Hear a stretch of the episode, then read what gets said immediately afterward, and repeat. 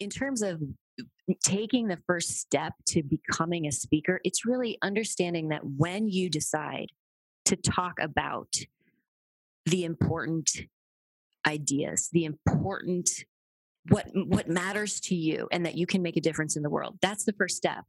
And once you understand that and really dig into that, then your fear will drop away, your desire will overpower it, and you'll find a way to get onto that stage. Hey, it is Julie, and welcome back. Now, today's guest is Tricia Brouk, an award winning director, writer, and choreographer for theater, film, and television. In addition to her work in the entertainment industry, she applies her expertise to the art of public speaking.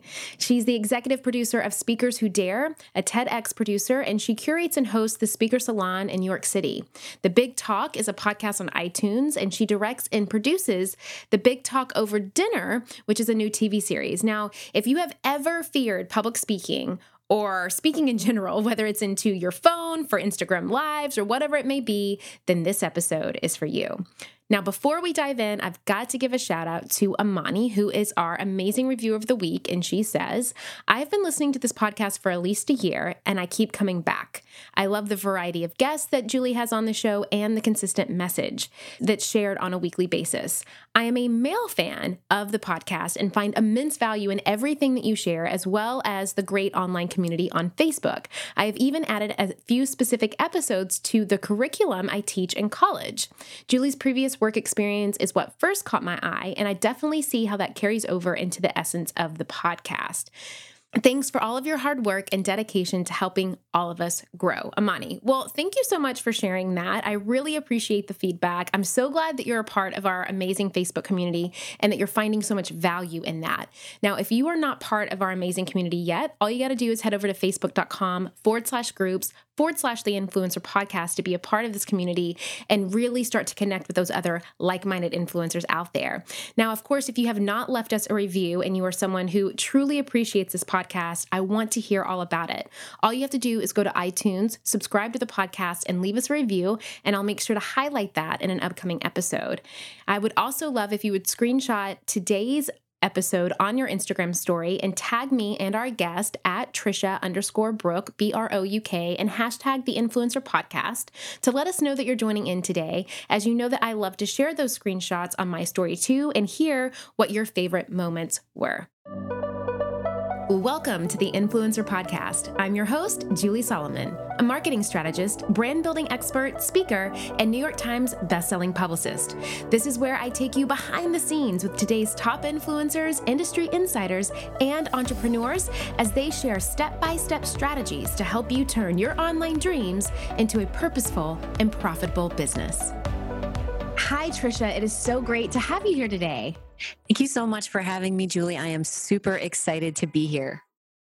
So, I want to kind of share, you have quite the journey and just quite a phenomenal past and present when it comes to your business and what you've done. Um, I would love for you just to dive in and share with our audience because I'm not going to be able to sum up all of your greatness in in one sentence. Um, so share with us a little bit about how you got into the amazing work that you do with directing and just all of the your resume is phenomenal.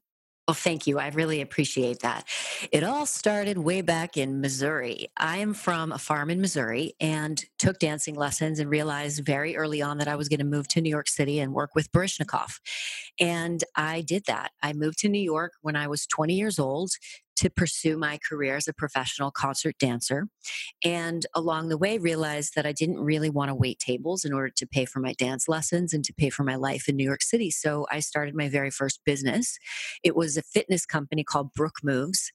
And from there, I realized that I knew how to lead people. I knew how to run a company. And when I went on tour with the dance companies that I was working with, I could actually make money while I was on the road because my consultants, my trainers, were working for me. And what also what that did was it enabled me to maintain a really large client base because they always got trained. So anytime I went away, they were certainly being worked out by other people. So I realized early on that I loved creating a business, I loved creating a family. It enabled me to have my dance career and to pay for having a dance career. And once I was done dancing, I moved organically into writing and directing and choreographing. And I was able to produce my own shows and choreograph in film and television because I didn't have to rely on those jobs. I had a steady income with my fitness company. So it gave me the freedom to pursue my creative world. And it gave me the freedom financially to be able to choose the jobs that I wanted in terms of my artistic career. And then I organically moved into directing and writing. But what was really unique and surprising to me was this public speaking niche. Two years ago, Petra Kolber reached out to me, a very good friend of mine. She'd been to all my shows, so she knew what I did, what I was up to. And she said, I just booked a TEDx. Will you direct me? And I thought, how fun is that? I love TED and I would love to direct you. It'll be like a one woman show. So I worked with her on her script. I analyzed the script and helped her work that through and rehearsed her like I would any other actor in, in terms of choreography, where to go when, when to be still, when to move, and intention. Why are you saying it this way? How are you saying it? When to be silent? And it was really, really fun. And that was it in my mind until she planted the seed that I was really good at this and I should pursue it. So I decided to pursue the art of teaching people how to public speak, how to be on stages, how to book TEDx events. And it's so powerful because although I love my actors, I still work with them and I adore them. It's all about them. When it comes to speakers, it's all about the message. So I get to watch somebody share their important point of view and their very important message with the world and watch that ripple effect happen. And it's incredible. Mm, so so much good stuff here, and I'm excited to kind of dive into the the synergy of it. So, um, my husband is an actor. I am not, um, but have learned a lot about how our worlds can kind of complement and, and collide in some ways. And he'll say things to me all the time if I'm speaking or or what have you, you know, where were you on and where were you off? And I'm like, huh, what does that mean? You know, but he'll kind of give me those those techniques and those tips that he's learned along the way. So how have you been able to fuse just your journey of of dance, choreography, acting, um, studying the art of, of, of creativity and the art of living now into the speaker realm? Well, it's really all about objective and action. You know, if you want somebody to do something, that's your objective. How you get them to do it is the action. And a very simple example, Julie, is if you want your partner to take out the trash, that's the objective. How do you get them to do it? Well, you could nag them, you could bribe them, you could seduce them. So if if you're not getting what you want, you have to switch your action. And that's the same thing that I do with my actors or my speakers. If you're playing a scene and you're not getting what you want from your scene partner, you have to change that action up. You have to do something different. And if you're not getting what you want from the audience, for example, their attention, then you better do something to get it. And maybe it means entertain. Mm, mm. Um, okay, one thing is coming up for me that I can just kind of hear uh, the listeners, because um, I know my community so well. If they're like, oh, I have always wanted to be a speaker, I have always wanted to stand on a stage and share my story, yet I have no idea what that story is. Do you have any tips on how to find that and cultivate that? Absolutely. I think one of the things that can cause paralysis is having a million ideas or having no ideas or thinking you don't have an idea. So I always invite my speakers to write down what makes them happy, what makes them sad, what they're really good at, what they're terrible at, so that all of a sudden you start to flex the muscle of what has meaning to you. And it may or may not have to do with your business. It may or may not have to do with the book you wrote.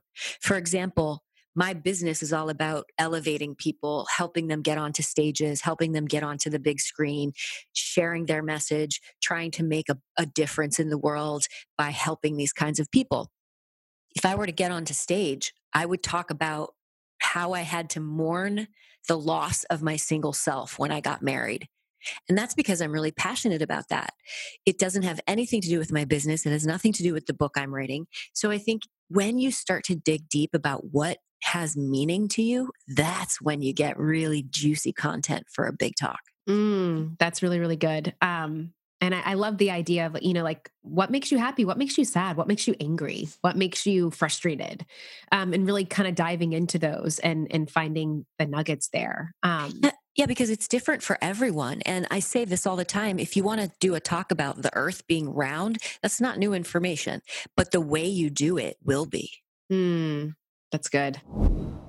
My friends, have you ever thought that you have done the hard part? You have started your business and you have taken that leap from belief into really stepping out and claiming a vision for yourself. But you know that if you want to make money doing what you love, you need other support. You need to grow, you need to scale, you need a marketing strategy, you need a lot of this stuff. Now, of course, I talk so much about these things, right? Like how to identify your target audience, where to find them, which marketing channels to focus on. So you're really making the most out of your budget. And of course, how to use things like data to set goals. But there's another great podcast that I love out there that also talks about this stuff, and it's called This is Small Business. This is Small Business, an original podcast from Amazon, answers so many of these kinds of questions. Whether you're dreaming of starting your business or you're looking to take a part time side hustle full time, or maybe you're a few years in and you're ready to scale. This is Small Business is going to give you the practical tips that you can start using today. And I know that if you love these topics on my podcast, you're going to love them on this one too. Make sure to follow This is Small Business on Apple Podcasts or Spotify so you don't miss these fantastic episodes. And a big thanks to This is Small Business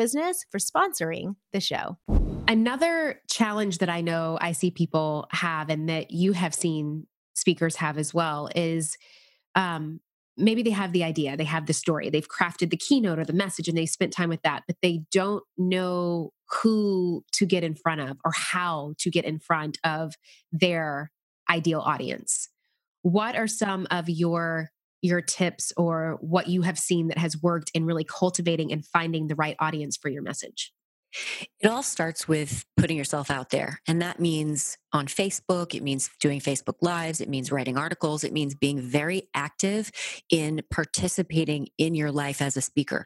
Lead with, I'm a speaker, I'm an author, I'm an entrepreneur. Lead with it. If that's what you want to do, you have to start owning that.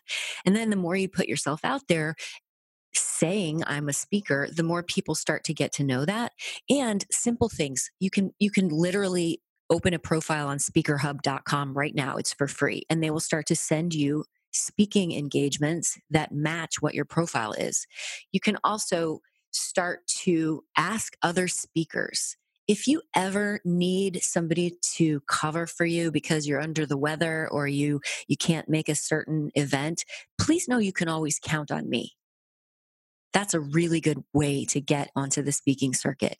Um, also, find out where other people are speaking and reach out to those organizers. You can also reach out to TEDx organizers. We want you to reach out to us. We want you to follow us on social media. I love when speakers reach out to me and say, Hey, I see that you're doing Speakers Who Dare. It's a new speaking platform. How do I get on it? What do I do? And if they're really, really sincere about it, they'll start following me on social media and commenting on things that I'm posting and creating a relationship with me. And that's what you have to do. You have to cultivate the relationship, and then you'll begin to speak on stages. Mm, okay, so I want to talk a little bit about um, performance anxiety. Um, I think a lot of people they tend to it's mindset a lot of it and they tend to start to psych themselves out about the idea of potentially speaking in front of an audience or sharing their message and having it judged or perceived one way or another. How have you and i mean throughout your years of dancing and and just being an artist i mean you've had to face this a lot i'm sure and even just that idea of performance anxiety the the anxiety of not being enough the anxiety of rejection the anxiety how do you navigate that and then how do you teach those um, that you work with now to to not let that keep you from letting your light shine when I was dancing, I had severe stage fright. I was very, very nervous the whole day leading up. And so I had to I had to create a system, a practice that worked for me because the act of performing and the the art of owning the audience the moment I walked out onto that stage was so worth the nerves and the sick stomach and the sweating that led up to it. So I had to create a system for myself, which was eat the same thing, make sure I'm really warmed up, and stand alone in the corner beforehand. There was no socializing, there was no talking to anybody. People knew that when it was time for me to go on, they had to leave me alone. And that was the system I needed. create a system that works for you. If you like to be social and to run around and to be active and to not think about it before you go on stage, then do that. But figure out what it is that you need that will set you up for success every single time. The mm. other thing is to not worry about what people are going to think because some people are going to love you and some people are not. And that doesn't matter. If you reach one person, then you've done your job. If you reach one person, then you've done your job. That's so good. Um, I want to talk about speakers who dare for a moment, and I, I first just want to chat about that t- that title. Um, why did you decide to to name it "Speakers Who Dare"? I am a very daring human being and woman. I have lived um, my life making really bold choices. Uh, so I decided that I would create an event where speakers are on the stage saying what we are thinking. And the platform is much larger than speakers who are um, talking about important ideas. It's also to create a conversation about what it means to be a daring speaker, including speaking up for somebody on the subway if you see something wrong, including speaking out about things that are really important to you, including giving yourself and others the voice they deserve so that we can make an impact in the world. That's why Speakers Who Dare is so important to me. Mm. And then when it comes to that that moment of stepping into it or that action if you will um, what are the key components do you have you found that that make someone eh, not only have the ability to speak but actually create impact and create change the first thing is really understanding the context. That's the why is this idea important? The second, why is this important, this idea important to you? And the third, why is this idea important to the world? When you understand the context behind your idea, then it will have the kind of impact that you want. And an example of that is Kristen Smedley, who came to me two and a half years ago with the dream of taking a TEDx stage. I had not even be- begun to um, have the license of TEDx Lincoln Square. I was just working with her. And she said, I want to do a talk about retinal disease because two of my three children were born blind. She started a foundation. She'd been talking about this for 16 years. She'd raised tons of money. She was super successful and really had this dialed in. But at our first session, I talked to her for two hours and got all the answers I needed. I said, Kristen, this talk is not about retinal disease. This talk is about how you learn to see the world differently through the eyes of your children. And then it became global. Then it became much more impactful because, A, if you don't have kids, you can still think about what it means to see the world through someone else's eyes. And B, if you don't have blind kids, you can still think about what it what it is to look through someone else's eyes. So that's the kind of global impact I'm talking about. Oh, that's so good. And I, I love how it, you know, initially what we may think may be the idea of, you know, well, I want to talk about this strategy or this, you know, this nonprofit or this thing that I'm really excited about that I want to change lives, but then pulling, you know, peeling the onion back and like, you know, where where is the the magic underneath all of that that really drives the passion. I think that that's Absolutely. amazing. And I, I love that story of how you were able to find that after just being with her and talking with her for those two hours. Um, let's I, I want to dive more into speakers who dare because I, I, know that there's a lot of people who listen to this podcast that that want to be a speaker and for whatever reason you know they they just haven't uh, stepped into that. What would be um, the first step within speakers who dare or how how do you kind of help them take that first step um, and, and with working with you through through that well, Speakers Who Dare is not directly related to me as somebody who coaches speakers. It's the platform that I've created. It's the show basically that I put on. Um, and I was TEDx executive producer of TEDx Lincoln Square for two years and decided that I wanted to have my my creative control. So I started Speakers Who Dare so I can produce it the way I want. And so it's that is by application. You apply in September and then I curate the show and I go through the applications and make sure that there's a diversity of idea and a diversity of speaker.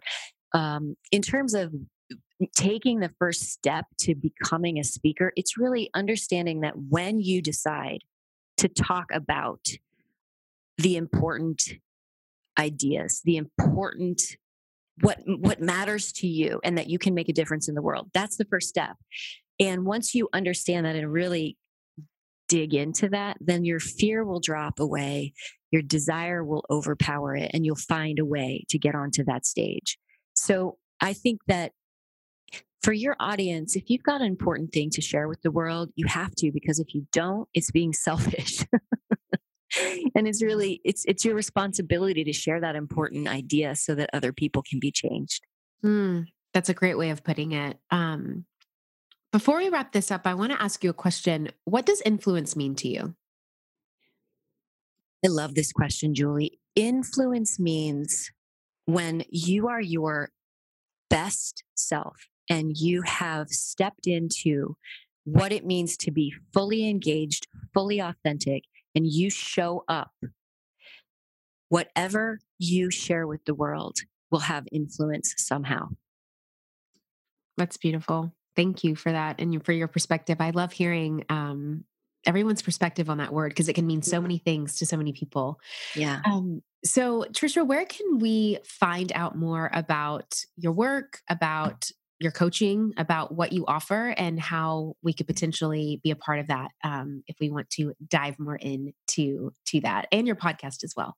Sure. Well, the Big Talk with Tricia Brouk is on iTunes, and it was just uh, listed as the 100 outstanding iTunes of uh, podcasts of 2019, which is super exciting. And you can also find me on LinkedIn and Facebook and Instagram. And if your listeners want to get in touch with me, you can find me at Tricia at TriciaBrouk.com. Awesome. Well, thank you so much for coming in and sharing your wisdom and your unique perspective on speaking and how we can step more into that and cultivate that. And most importantly, take action on it. So thank you so much for that. Oh, it's my absolute pleasure. Thanks for having me, Julie. All right, that is it for today. Now, as you know, some of our best conversations actually happen after the show. So I want you to find me on Instagram, head on over to our Facebook group at the Influencer Podcast, and let me know your thoughts about today's show. All right, I will see you again, same time, same place next week. Next time on the Influencer Podcast. I know it's not hard, but try and focus on what makes you excited about the platform versus what sucks about the platform. Um, there's a quote that I really love by Dan Sullivan, and it goes something like, You can either be creating or complaining, but never both at the same time. So, um, obviously, it's really good to get crystal clear on what category you're falling into, what it is, what is it that you're doing. Because if you're spending too much time being upset with the app, you're not going to have a positive experience on it, period.